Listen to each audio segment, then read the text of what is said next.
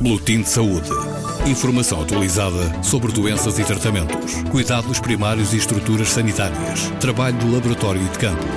Boletim de Saúde. Uma edição da jornalista Paula Borges. A pobreza e a exclusão são fatores que aumentam a vulnerabilidade ao VIH-Sida e isto faz das comunidades migrantes alvos principais. É assim em vários países, como comprovam múltiplas pesquisas, e Portugal não é exceção. É o que revela, de resto, um estudo sobre a infecção conduzido pela investigadora Sónia Dias, autora principal do trabalho Migrantes Africanos e Infecção VIH estudo da prevalência e fatores associados, falou com a RDP África à margem do 4 Congresso de Medicina Tropical, um congresso onde as conclusões desta pesquisa foram analisadas. Como nós sabemos, de facto, em Portugal existe uma epidemia concentrada uh, da infecção, ou seja, uh, a prevalência da infecção não se distribui de igual forma por todos os indivíduos, mas há grupos que estão em maior vulnerabilidade.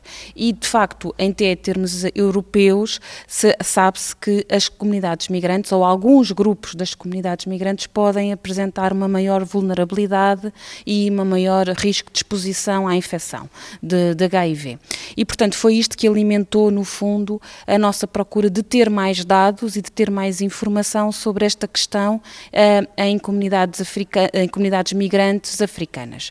Uh, de facto, nós fizemos um estudo com o envolvimento das próprias comunidades e das ONGs, uh, para perceber qual é que era o peso desta doença nessas comunidades e também quais são os fatores que podem, de facto, colocar estas comunidades num contexto de maior vulnerabilidade. É muito importante, de facto, nós encontramos uma prevalência uh, relativamente alta, como dizia, que não é de estranhar, porque já vai, no fundo, ao encontro daquilo que eram os, os principais dados do Programa Nacional uh, do HIV, mas também, de facto, mostra-nos que. Uh, que este grupo que nós entrevistámos tem, está num contexto de vulnerabilidade social e de uh, desemprego, estatuto socioeconómico baixo uh, e isto, algum ciclo de pobreza e de facto estes fatores estão muito associados a um aumento da prevalência, uh, tal como também já vem sido estudado por outros, outros investigadores até de outros países. E portanto aquilo que nós chegamos à conclusão é que não é ser migrante por si, mas estar, de facto, ser mais pobre, ser mais excluído, ter menos acesso aos serviços de saúde, que muitas das vezes coloca os indivíduos em maior risco uh, de infecção e de transmissão da HIV. E, portanto, isto, no fundo, o nosso estudo mostra-nos que há algum caminho a, a percorrer, uh, quer por parte das entidades governamentais que devem pensar em estratégias e em políticas que sejam direcionadas aos grupos que mais precisam uh, destas respostas. De facto, o que nós encontramos foi que uh, não são todos os grupos de migrantes que estão a precisar de um maior apoio, mas há ainda alguns grupos que têm alguma dificuldade em aceder a campanhas de prevenção, uh, à realização do teste de HIV e, por outro lado, nós sabemos que o diagnóstico precoce é muito importante. E eu acho que isto é uma mensagem uh, essencial do nosso estudo. É, é importante que as pessoas façam o teste do HIV. Nós encontramos no nosso grupo um conjunto importante de pessoas que ainda não está testado, que não sabe o seu estatuto, portanto, que nunca realizou o teste para o HIV. Um, e algumas pessoas que eram seropositivas ou que deram um teste reativo e que desconheciam o seu estatuto. E este é um dos objetivos grandes para o controle da infecção, é que as pessoas possam atempadamente conhecer o seu estatuto, porque isso permite-lhes aceder aos serviços de saúde, ter tratamentos de que necessitam e um aumento da qualidade de vida dessas, dessas pessoas.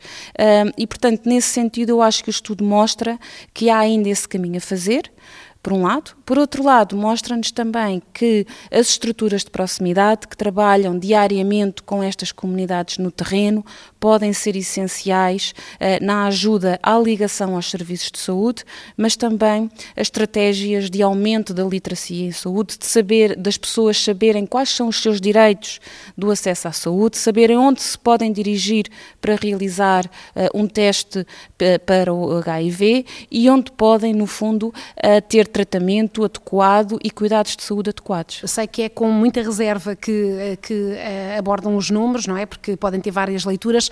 Pode relembrar-nos a, a taxa de seroprevalência? Sim, nós encontramos uma prevalência de cerca de 5%, uh, o que claramente mostra que uh, é um grupo-chave, como nós dizemos, portanto, uma população que merece uma atenção redobrada. Ela não se distribui de igual forma entre mulheres e homens, tal qual como a epidemia do HIV também se distribui nos países de origem. Aqui também encontramos uma maior prevalência nas mulheres, portanto, há de facto uma maior vulnerabilidade das mulheres para as questões uh, do HIV-Sida, e isto tem muito a ver com as questões das desigualdades de género que ainda existem relativamente a esta temática, relativamente às questões ligadas uh, aos comportamentos sexuais, à negociação de relações relações sexuais uh, seguras, uh, mas também, por outro lado, são elas também que acedem mais aos serviços e, portanto, provavelmente que têm um diagnóstico precoce mais uh, acentuado, não é? Portanto, temos de facto estes, estes dados. Por outro lado, um outro aspecto importante que eu acho que é preciso realçar, há também um trabalho a ser feito no sentido de mostrar que ainda existe um grupo importante que têm comportamentos sexuais de risco, não é? Não são apenas específicos das comunidades migrantes, nós sabemos que a nível da comunidade portuguesa uh, os comportamentos sexuais de risco ainda se mantêm e é preciso, de facto, fazer uma, uma campanha ou uh, uma, no fundo, uma intervenção direcionada às comunidades para a promoção do uso do preservativo em contextos de comportamentos sexuais de risco, penso que é importante, juntamente com a tal promoção e uma maior cobertura do teste de HIV-Sida, e por outro lado também a questão de de um maior uh, acesso integrado dos cuidados de saúde. Este é um outro aspecto também interessante.